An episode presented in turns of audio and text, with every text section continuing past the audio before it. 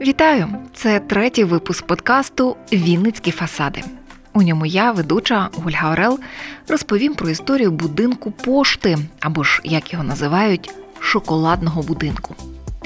Розташований він за адресою Симона Петлюри, 24. Напроти нього садиба Боруха Львовича. Про неї ми говорили у попередньому випуску.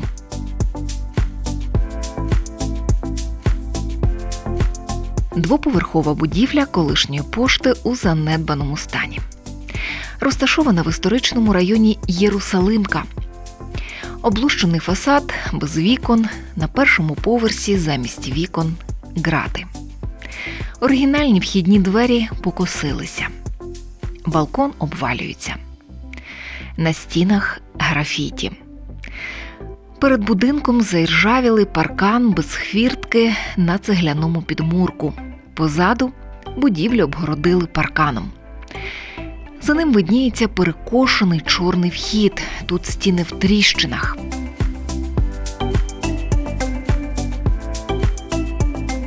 У радянський період до цього приміщення добудували кімнату. Там зараз зберігають своє приладдя двірники. До початку 90-х за цією адресою був поштампт. Відтоді будівля закинута. Єдине, що прикрашає фасад – дикий виноград. Восени, коли листя червоніє, сюди приходять на фотосесії. А ще це місце оповите легендами про привидів.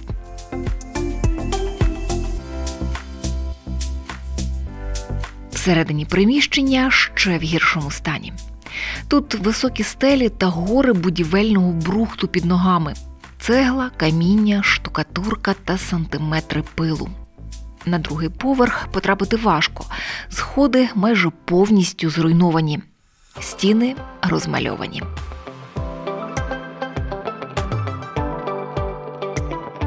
З середини 90-х і дотепер орендарем будинку є Вінницька торгово-промислова палата.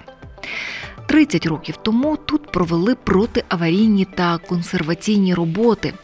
Демонтували аварійні конструкції, розібрали прибудови, укріпили внутрішні перекриття залізобетонними плитами.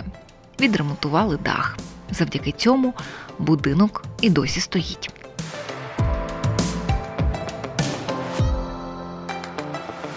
Популярна серед вінничан назва «шоколадний будинок» наштовхує на думку, що в якийсь проміжок часу тут могла бути шоколадна фабрика або цукерня. Але чи так це? Допоможе мені розібратися, як він сам себе називає, веселий гід Олександр Савельєв. Він має власний ютуб-канал, де в одному з відео і розповідав про цю будівлю. Ви ще не все чули, тому що цей будиночок, він носить назву «Шоколадний будиночок», так? От сама назва «Шоколадний» дуже вже відразу цікава.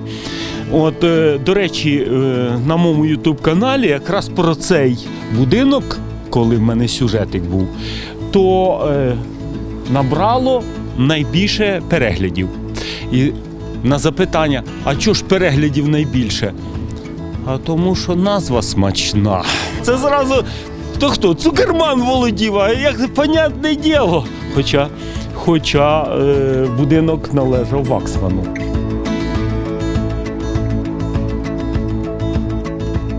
Спорудили будинок між 1914-16 роками. Вважається, що спроектував його архітектор Мойсей Ваксман. Але є думка, що без впливу відомого вінницького архітектора Григорія Артинова не обійшлося. Двоповерхова будівля належала водночас міській думі та родині Ваксманів. Віддаю свою ділянку місту, місто будує мені будинок, як по проєкту хорошому. От, а я собі живу і все нормально. Мені здається, хороший громадсько-приватний інтерес. Всі задоволені, суспільство має поштамта, я маю жити де. Так що де, щось тут є в такому співробітництві.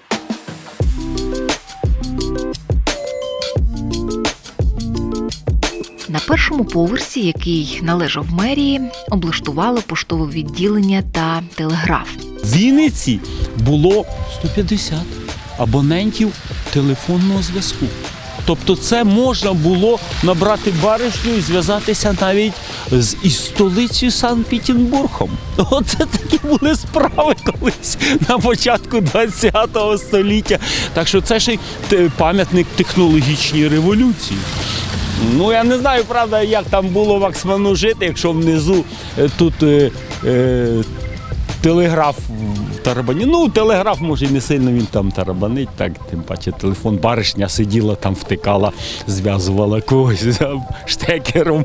Може, не так же воно було і шумно, можна було витримати. Будинок цікавий тим, що побудований у стилі модерну ХХ століття. На фасаді збереглися залишки ліпнини. В цьому є стиль модерн, проявляється. По-перше, воно несиметричність, так? Він несиметричний. Ну і правильно, а чому бути симетричним? Це класицизм любить симетрію. А модерн не любить симетрії, навпаки. Оці різні форми. Там така, там така. З того боку, там і такі ще еркери виступи, да? А наскільки капітально, подивіться, наскільки капітально зроблено, да? На якому фундаменті воно все. От. Тільки що всередині перекриття були дерев'яні, ну, технології тодішні і теперішні, вони відрізняються, зрозуміло, що відрізняються, але це, подивіться, бетонний ще до сьогоднішнього дня, він ще тримається, незважаючи на те, що це ж воно нічим не закрите, дощ лиє його, але воно ще держиться.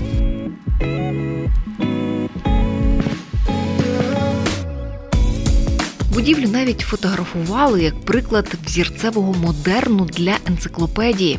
Це дійсно вражаюча архітектура, оце якраз взірцевий модерн. В 98-му році, коли в нас була міжнародна конференція, поприїздили з Москви делегації, і я їх водив з екскурсії по Вінниці. Ну, як було не зайти, зрозуміло, на Єрусалимку. Тоді ще ж не було цифри. І вони клямцали тут дві касети. Відфотографували саме от архітектурні моменти. Пальметки оці, да, такі, от над вікнами. Оце все вони повідфотографовували, тому що навіть в дитячій енциклопедії «Аванти плюс» стиль модерн гірший представлений, ніж у нас ось цей будиночок. До речі, в Вінниці це ще не найкращий будиночок.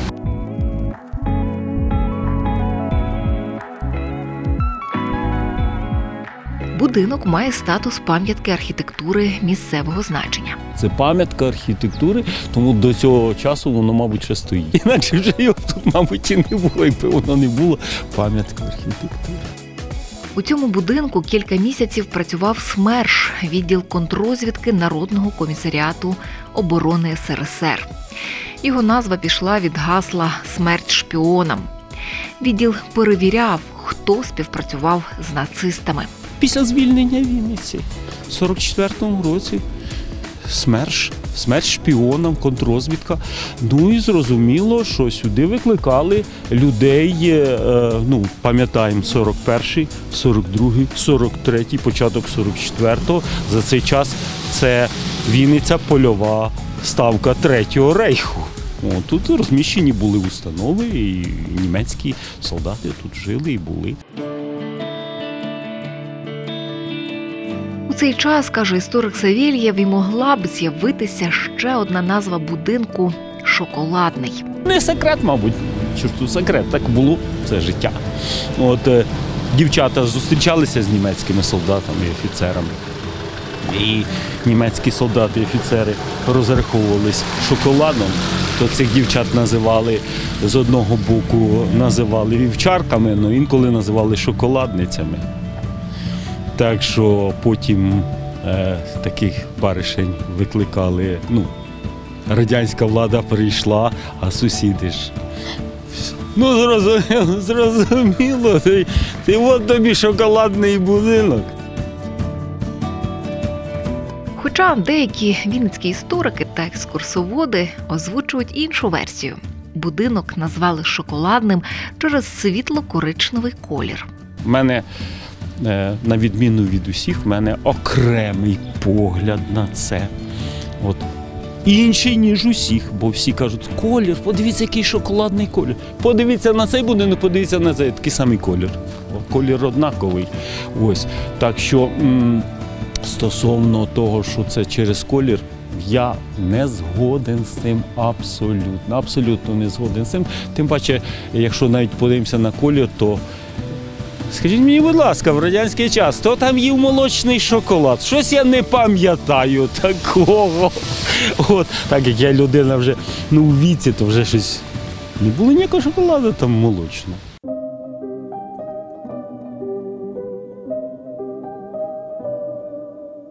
Місцеві старожили називають приміщення будинком зі скелетами.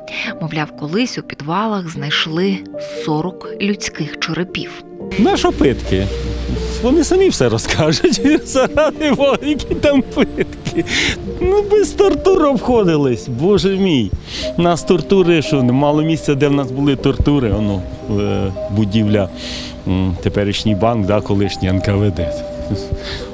Ну, а це ж СМЕРШ, що ж тортури обов'язково? Люди самі признавалися. Це був такий будинок з привидами. Тому що будь-яка закинута споруда, зразу містика. Там повинна бути якась містика. По-перше, чому воно закинуто, зразу виникає питання. А якщо воно таке закинуте, там духи якісь живуть.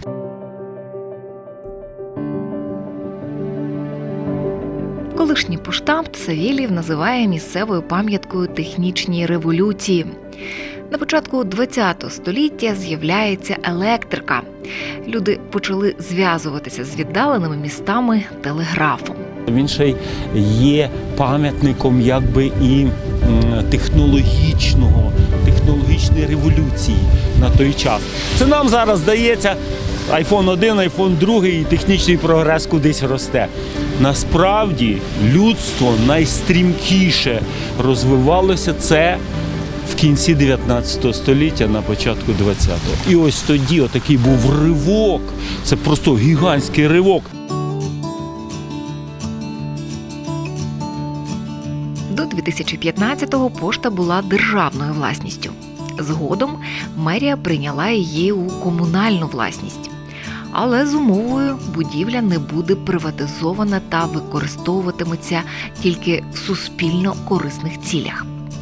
Через реформу децентралізації в 2020-му Кабінет міністрів передав її у власність Вінницької міської громади разом з земельною ділянкою площею майже 7 соток.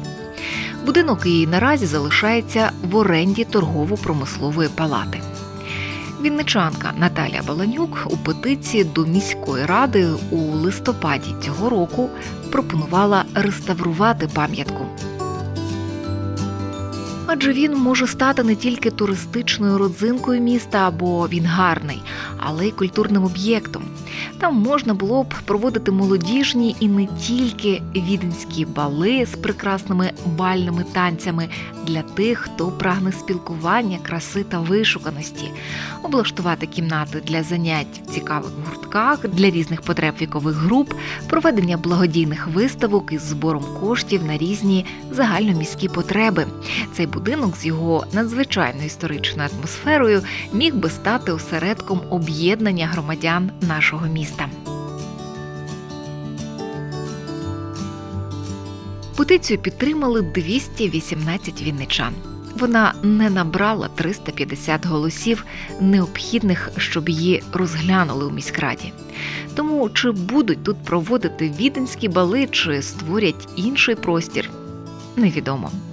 Олександр Сивільєв каже, не варто розраховувати, що за рік-два приміщення відремонтують. Молодь і всяка така інтелігенція, така як я, кажу, та що не можна його зробити, подиви, яке воно красиве, та тут прийдуть туристи і за тільки за туристи.